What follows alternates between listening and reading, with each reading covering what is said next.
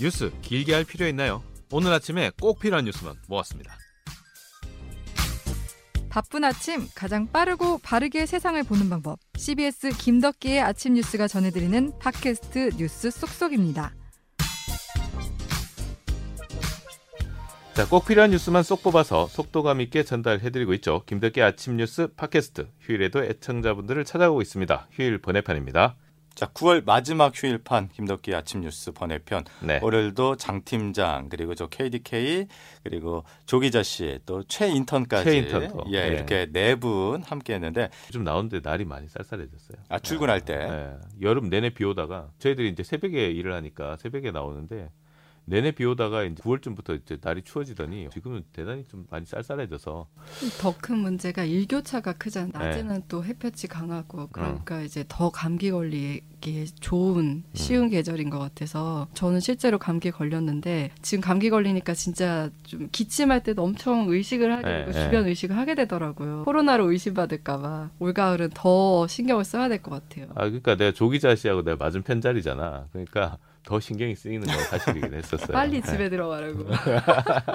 아니 그런 조 기자 씨 같은 경우에는 뭐 독감 주사 맞았어요? 예방 접종 아, 주사? 저는 이제 한 10월쯤에 맞으려고 생각을 하고 있었거든요. 그러니까 지금은. 영유아들 대상인 기간이잖아요. 그래서 예. 저는 이제 애들하고 같이 가면서 나도 맞아야겠다 이렇게 생각을 하고 있었는데 갑자기 독감 백신 이게 중단이 된 거잖아요. 그러니까 예. 어, 이거 그러면은 무료 접종해도 되는 건가? 우리 음. 애들은 유료로 그냥 돈 주고 맞춰야 되지 않나? 뭐 한 4, 5만 원 아끼려다 뭔 일 생기는 거 아니야? 이런 생각이 드니까. 맞아요. 네, 그래서 실제로 저희 주변에 있는 아기 엄마 들은 이거 지금 그냥 유료라도 맞춰야겠다. 음. 병원에 문의도 하고 막 그랬다고 하더라고요. 근데 또 막상 돈 내고 맞추자니 또 가격이 만만치 않잖아요. 아, 그럼요. 한두명 되면은 이거 뭐 많지. 또 그, 그 가족이 다 네. 맞는다 네. 그러면은 또 음. 많이 올라가니까 그래서 많이 고민을 하더라고요. 근데 이게 또 이게 맞으면 백신이 효과가 있는 기간이 있기 때문에 또 너무 일찍 맞아도 내년 2월, 3월까지 또 이게 면역력이 있어야 되는데 오히려 면역력이 떨어질 수도 있다. 그래서 그렇죠. 먼저 맞는 게 좋은 건 아니다. 뭐 이런 얘기들도 나오고 있어가지고 하여튼 대단히 혼란스러운데 뭐 무료 접종이 또 중단이 되니까 계획이 중단되면서 혼란이 더 커지는 지금 그런 좀 악순환이 있는 것 같아요. 예. 아직 정확하게 결정이 나진 않았지만 정부가 어쨌든 2주 안에 명확하게 국민들이 걱정하지 않게 결정을 내려야 될 것 같은데 음. 일단 첫 번째 결정이 그거잖아요. 그 상문에 노출된 문제 물량들. 예. 그 물량들을 전량 폐기할 것인가 아니면은 안전상의 문제가 없기 때문에 예방 접종을 맞는데 계속 사용을 할 것인가. 예. 근데 이게 전수 조사를 하는 게 아니라 표본 조사를 하는 거기 때문에 음. 몇 개만 갖고 와서 어 이상이 없어도 혹시 그 표변에 걸리지 않은 다른 물량에서는 문제가 있을 수 있어서 어머님들 부모님들 입장에서 물백신이 되지 않을까 이런. 걱정이 있는 거잖아요. 신뢰가 안 돼서 그게 또 걱정이네요. 근데 이게 전문가들 의견을 어쨌든 현재까지는 이렇게 노출된 시간이 5분 정도라고 추정을 하고 있잖아요. 그렇죠. 5분이면은 10분 이내.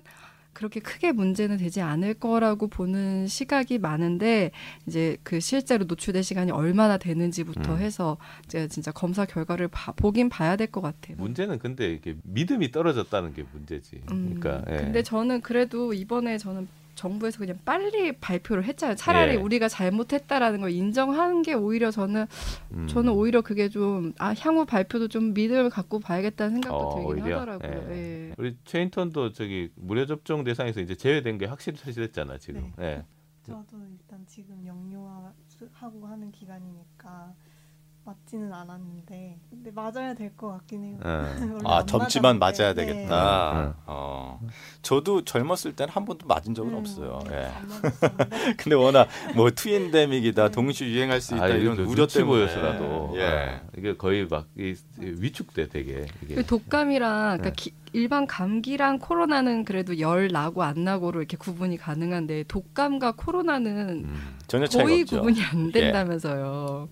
그러니까 더 오해받기. 어, 네. 네. 그리고 지금 여러 가지 소문들이 나오고 있는데 그 중 하나가 많은 사람들이 유료 독감을 맞으려고 하면 품귀 현상이 일어나서 이게 가격이 오르진 않을까. 그래서 미리 맞아야 되는 거 아니냐 이런 말들이 나오고 있어서 걱정이 정부가 빨리 결정을 내려야 될 것 같은데 아유. 난감한 상황입니다. 예, 그래서. 그런 기- 기사 제목이 있다는 마스크 줄도 섰는데 이제 독감 백신 맞으려고 줄 선다. 아이고. 네. 네. 이게 당장 우리한테 다가온 일이라 더 좀 걱정스럽긴 하네요. 아무튼 어, 정부에서 빨리빨리 좀 문제를 좀 풀어줬으면 좋겠다. 예, 그리고 어떻게- 그 과정을 솔직하게 네, 진짜 공개를 했으면 맞아요. 좋겠어요. 예. 어떻게 풀어갈지 또 저희 아침 뉴스에서 계속 지켜보겠습니다. 자, 그리고 믿을 수 없는 일들이 막 벌어지고 있어요. 예. 어, 어업 지도를 서해상에서 어업 지도를 하던 해수부 소속 공무원이 월북을 시도했다라는 것 두 자녀의 아빠인데 시도했다는 것도 믿기 힘든데 북한이 보인 반응은 더 믿기 힘들어요. 그렇죠.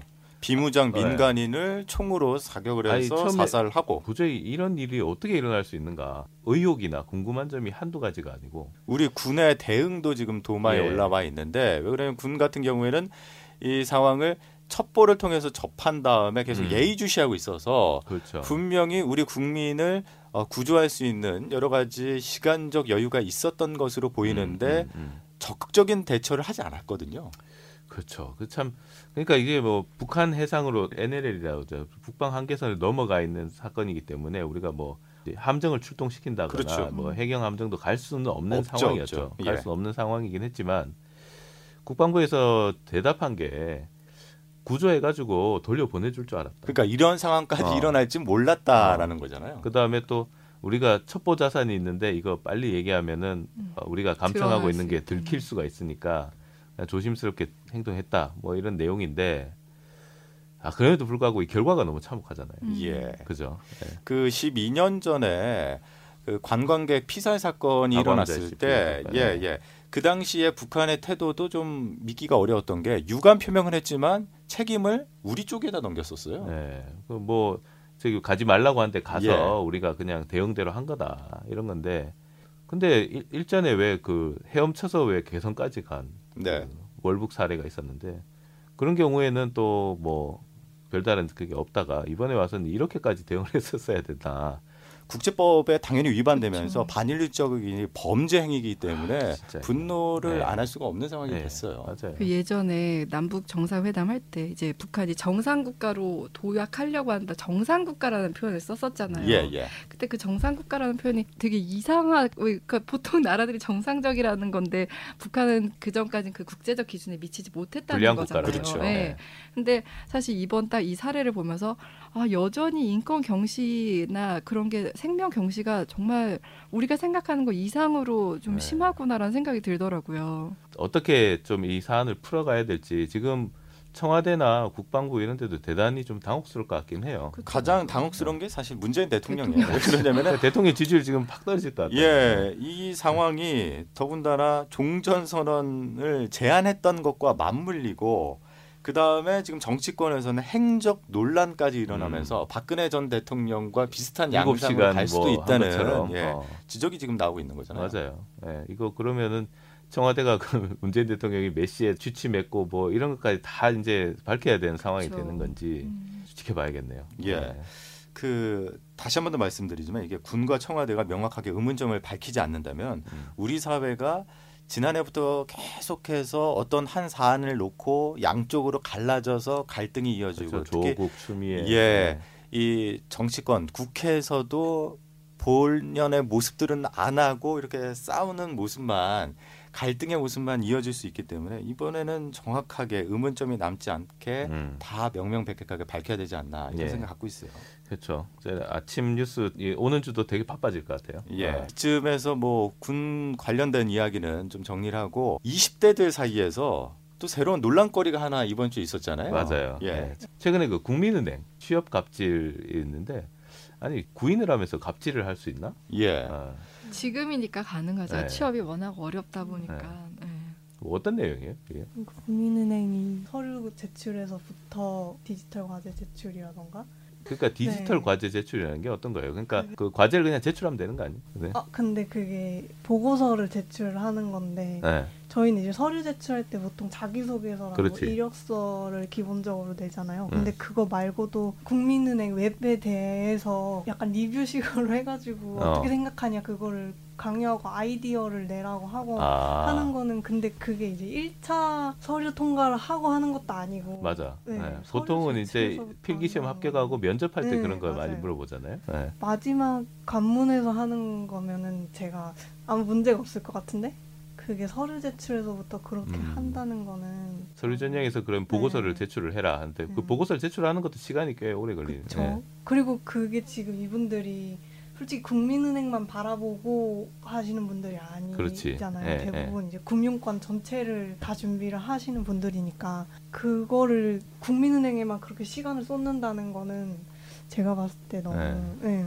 그러니까 그 뭐 보고서를 쓰기 위해서 이렇게 뭐 디지털 네. 연수라고 하는데 그 연수 받는데도 24시간이 들어가고 맞아요. 예. 뭘 이렇게 많이 하냐 게다가 청와대 청원에 올라온 거 보니까 독일어 능력 점수를 음. 기재하도록 돼 있는 칸이 있어서 이게 예전 같은 경우에 입사 지원서 하나만 일단 제출을 하면은 네. 일 1차 서류 전형을 거쳐서 이제 면접 가고 음.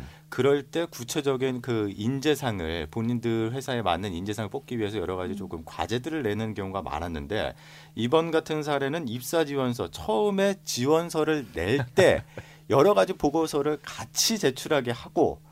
그 다음에 거기에는 또 아이디어까지 내야 되는. 사항이 포함되다 보니까 이게 취업 갑질이 아니냐라는 논란이. 일고 있는 거잖아요. 어, 네. 근데 이 KB 국민은행에 앞서서 MBC 네, 그렇죠. 입사할 네. 때도 약간 논란이 있었던 그. 카메라 기자 시험이었죠. 그게 그때 이제 박원순 시장의 그 어, 피해자냐 피해 호소인이냐를 갖고 이제 써라 이렇게 됐는데 응시자들한테 이제 약간 이념 성향을 강요하는 거 아니냐 그렇죠. 이제 그런 논란이 있어서 예, 그래서 재시험 네. 했던 경우가 있는데 이게 입사를 하고 싶어하는 구직자 입장에서는 당연히 내 생각이 있더라도 아 이 회사가 이런 상을 원하지 않을까라는 생각 때문에 머리에 정말 망감이 교차하잖아요. 그래서 자신감 있게 자신이 능력을 펼칠 수 없는 상황인데 이런 경우가 좀 요즘 많은 것 같아요. 어때요? 제가 근데 2개월을 인턴을 중소기업에서 했었어요. 어. 예, 예, 그 전에. 근데, 네.